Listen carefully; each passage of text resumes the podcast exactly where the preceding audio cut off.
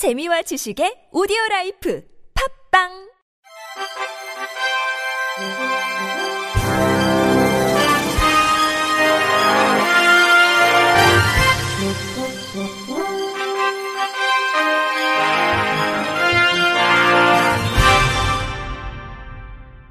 청취자 여러분 안녕하십니까? 10월 넷째 주 주간 KBIC 뉴스입니다. 국회 문화체육관광위원회의 대한체육회 및 대한장애인체육회 등에 대한 국정감사에서 시각장애인 구기 종목인 쇼다운의 국가대표 선수 조현아 씨가 나와서 코치진으로부터 받은 학대 피해를 떨리는 목소리로 호소했습니다. 현재 스포츠 윤리센터는 쇼다운 선수들로부터 지난 8월 영국에서 열린 국제 대회를 전후해서 비장애인인 코치진이 폭언과 방임 등을 했다는 진정을 받고 진상조사 중입니다. 이날 참고인으로부터 출석한 조 씨는 대회 출전 당시 코치진 없이 홀로 방치돼 겨우 경기장에 입장했던 일도 털어놨습니다. 조 씨는 감독에게 미리 경기장에 가 있겠다고 하니 잠깐 있으라고 하곤 사라져서 나타나지 않았다며 제가 경기할 차례가 됐는데도 돌아오지 않았다. 주변 도움을 받아 경기장에 입장했다고 말했습니다. 국민의힘 소속 김예지 의원은 시각장애인에게 안내인 없이 타 지역, 그것도 말이 통하지 않는 다른 나라에 버려졌다는 것은 상상할 수도 없고 생명의 위협까지 받는 상황인 것이라고 강조했습니다.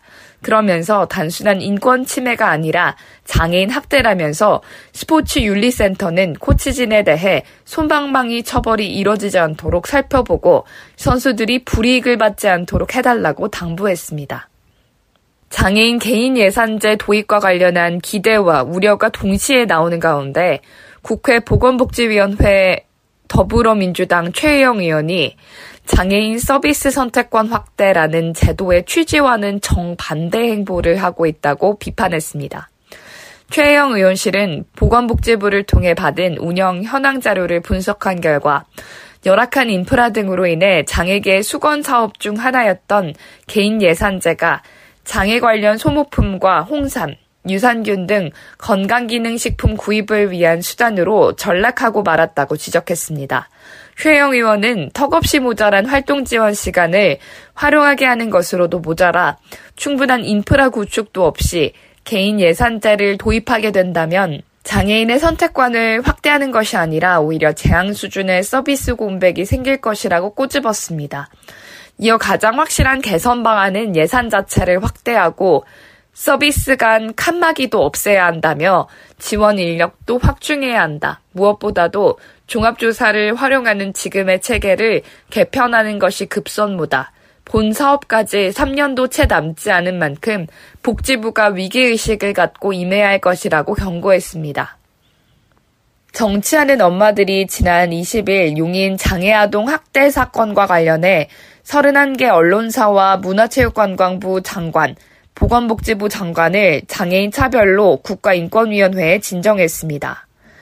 진정서에 따르면 해당 언론사들이 용인 장애 아동 학대 사건 보도에 있어서 이 사건의 배경으로 알려진 학교 폭력 사안과 장애 아동의 행위를 불필요하게 자세히 표현해 해당 아동의 인권을 침해하고 장애 아동의 특성과 그 행동이 발현된 맥락을 생략한 채 특정 행위를 자극적이고 선정적으로 묘사해서 아동의 인격을 훼손했다고 주장했습니다. 다수 기사에서 경기도 교육청 소속 특수교사가 자신의 SNS에 쓴 글을 인용, 보도할 것에 대해서도 장애 유형과 장애 상태를 지나치게 부각하고 사회의 이질적인 존재라는 인상을 주며 장애에 대한 잘못된 고정관념과 편견을 강화할 수 있는 표현을 써서 인권위와 한국 기자협회가 공동으로 제정한 인권 보도 준칙을 전면으로 위배하고 있다고 강조했습니다. 정치하는 엄마들 공동대표 서성민 변호사는 한국 기자협회 윤리강령을 무시하면서까지 자극적인 뉴스 양산에 나서고 언론은 아무런 제재도 받지 않는 경험의 축적을 통해 더 자극적인 보도에 더 적극적으로 나서게 되는 사회적 구조가 존재하고 있다며 보도에 따르면 이달 말 용인 장애아동 학대 사건에 4차 공판이 예정돼 있다며 공판 이후 모든 언론사가 또다시 장애 혐오의 장을 펼치는 대신 기자협회 스스로 세운 인권 보도 준칙에 따라 장애인을 위한 제도 개선과 사회 인식 개선을 위해 노력하길 바란다고 강조했습니다. 전 정부 부처 장애인 예산을 조사한 결과 예산액은 늘어났지만 장애인의 일상 활동에 필요한 교육 및 고용 등 필수 예산 일부가 삭감됐다는 지적이 나왔습니다. 국회 보건복지위원회 더불어민주당 최혜영 의원실에 따르면 이번 조사에서 19개 부처 중 기획재정부, 산업통상자원부, 국가보훈부, 통일부, 농립축산식품부, 환경부, 행정안전부 7개 부처는 관련 예산이 없었습니다. 나머지 12개 부처의 예산을 종합한 결과 내년도 장애 예산으로 6조 4,201억 원이 배정이 됐고 이는 올해 5조 8,921억 원에 비해 9% 5,280억 원가량 늘어났습니다. 세부 사업 단위로 살펴보면 일부는 감액이 진행돼 세부 사업별 삭감 현황은 총 31개 사업에서 전년 대비 899억 6,600만 원이 삭감됐습니다. 최영 의원은 윤석열 정부는 약자 복지를 주장하지만 막상 살펴보면 장애인의 일상생활과 직결된 교육, 노동, 복지 등 분야에서는 관련 예산이 삭감됐다며 예산 증가도 중요하지만 예산의 질적 개선이 없이는 장애인 당사자의 삶을 개선할 수 없을 것이라며 국정감사 이후 내년도 예산 심사에서 이를 꼼꼼히 살펴볼 것이라고 강조했습니다. 최근 6년간 산업재해로 장애 등급 판정을 받은 노동자가 지속적으로 증가하고 있는 것으로 나타났습니다. 국회 환경노동위원회 소속 더불어민주당 우원식 의원이 고용노동부에서 받은 자료에 따르면 2017년부터 작년까지 산재 장애인은 23만 8,714명 발생했습니다. 같은 기간 산재 장애인 중에서도 팔다리가 절단되거나 척추가 손상된 중증 장애인은 총 2만 9,698명으로 전체 12.4%를 차지했습니다. 산업재해 사망사고 만인율이 2017년 0.52에서 작년 0.43으로 하락했는데도 산재 장애인이 늘어난 것은 노동자 수와 산재 신청 건수가 모두 늘었기 때문이라고 노동부는 설명했습니다.